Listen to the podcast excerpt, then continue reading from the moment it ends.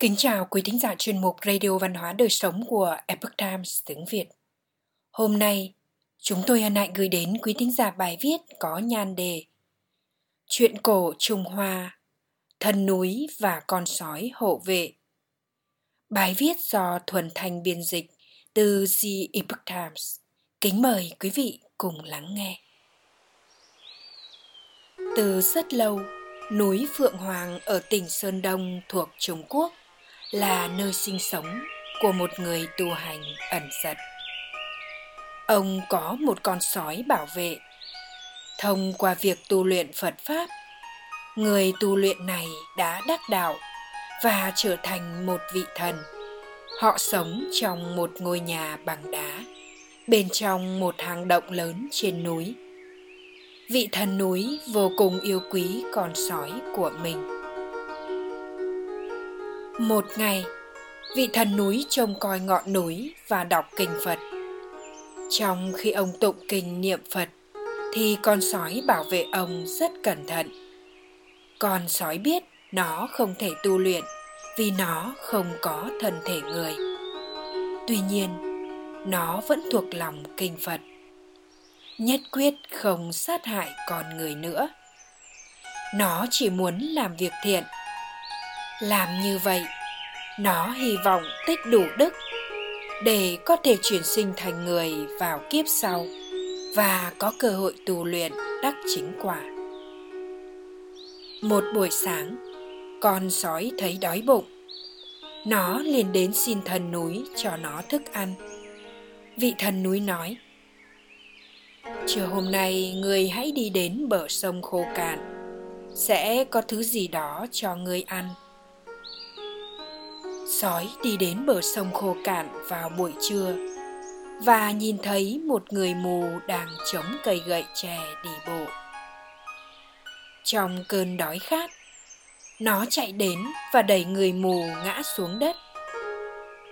Người mù van nài con sói và nói rằng, xin hãy tha cho tôi. Tôi còn một người mẹ già ở nhà đang chở tôi mang thức ăn về cho bà nếu cậu ăn thịt tôi, người mẹ tội nghiệp của tôi sẽ chết đói mất. Xin đừng ăn thịt tôi. Nghe vậy, con sói không thể chịu nổi. Nó quyết định không ăn thịt người mù nữa. Nó quay lưng bỏ đi. Sói đi đến một ngôi làng gần đó. Sau rất nhiều cố gắng, nó đã tìm thấy một ít xương gà sau đó, nó quay trở lại hang nhưng vẫn còn thấy đói. Hai tuần sau, con sói lại vô cùng đói. Nó lại tìm đến thần núi để xin ăn. Vị thần núi nói với con sói của mình, hãy đến con sông khô cạn đó một lần nữa vào buổi trưa hôm nay. Người sẽ tìm thấy thức ăn ở đó. Buổi trưa hôm đó trời đổ tuyết và đóng băng. Sói đi đến bờ sông khô cạn và thấy một bà già đang bế một đứa bé trên tay. Trong cơn đói khát, nó chạy đến, xô ngã bà cụ và ngoạm đứa bé trong miệng. Con sói vừa bắt đầu bỏ chạy thì bà lão quỳ xuống đất và van xin. Làm ơn hãy tha mạng nó là đứa cháu trai duy nhất trong gia đình tôi. Nếu cậu ăn thịt nó, dòng họ của chúng tôi sẽ tuyệt diệt. Xin đừng ăn thịt đứa bé. Sau khi nghe lời khẩn cầu của bà lão, con sói không còn muốn ăn nữa.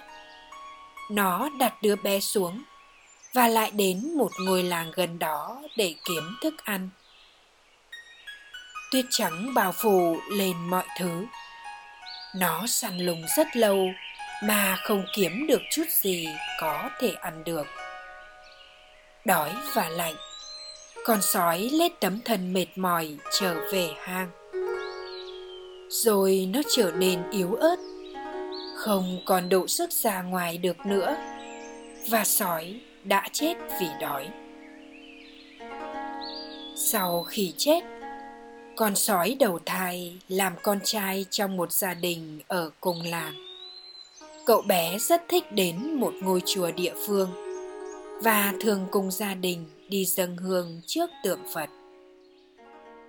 Khi cậu bé 13 tuổi, cậu đến chùa Phượng Hoàng trên núi Phượng Hoàng, xin xuất gia tu luyện và trở thành một nhà sư.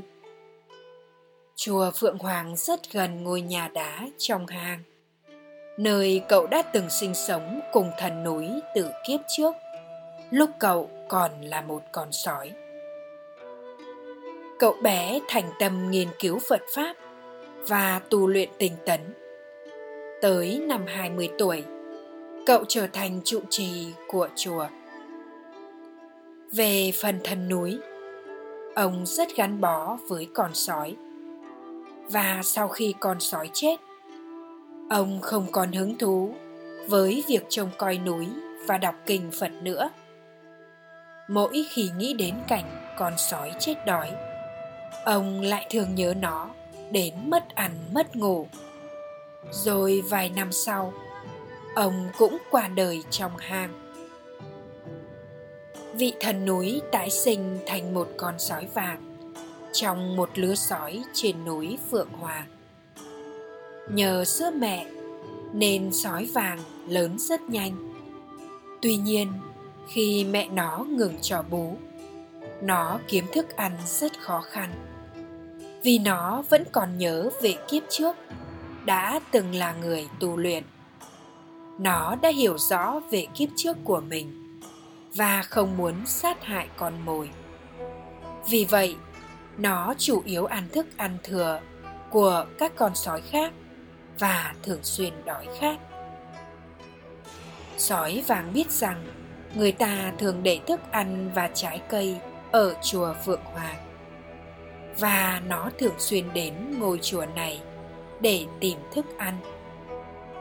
Một ngày nọ, trong khi sói vàng đang ăn trộm trái cây ở chùa, vị sư trụ trì bước vào nhìn thấy sói con, trụ trì thốt lên a di đà phật, và chào đón sói con.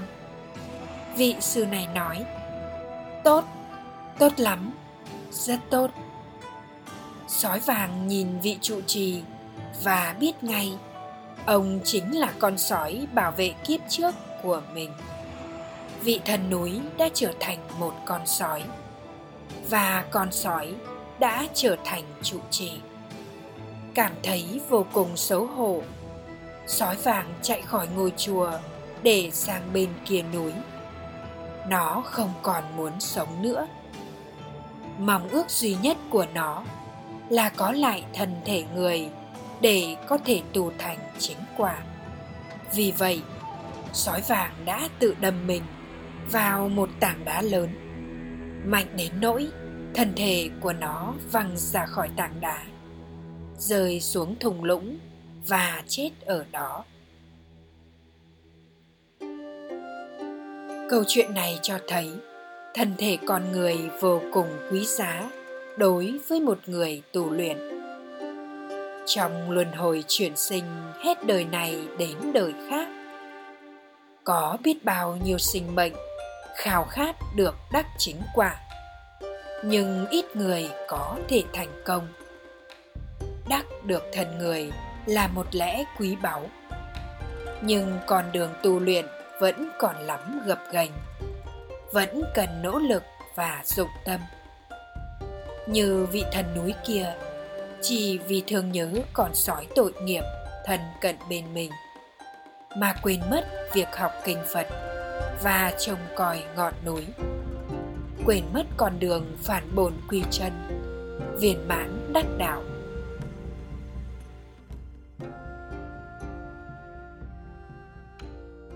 Quý thính giả thân mến, chuyên mục radio văn hóa đời sống của epoch times tiếng việt đến đây là hết. Để đọc các bài viết khác của chúng tôi, quý vị có thể truy cập vào trang web epochtimesviet.com cảm ơn quý vị đã lắng nghe quan tâm và đăng ký kênh chào tạm biệt và hẹn gặp lại quý vị trong chương trình lần sau Kính chúc mọi điều bình an và tốt lành đến quý vị cùng người thân.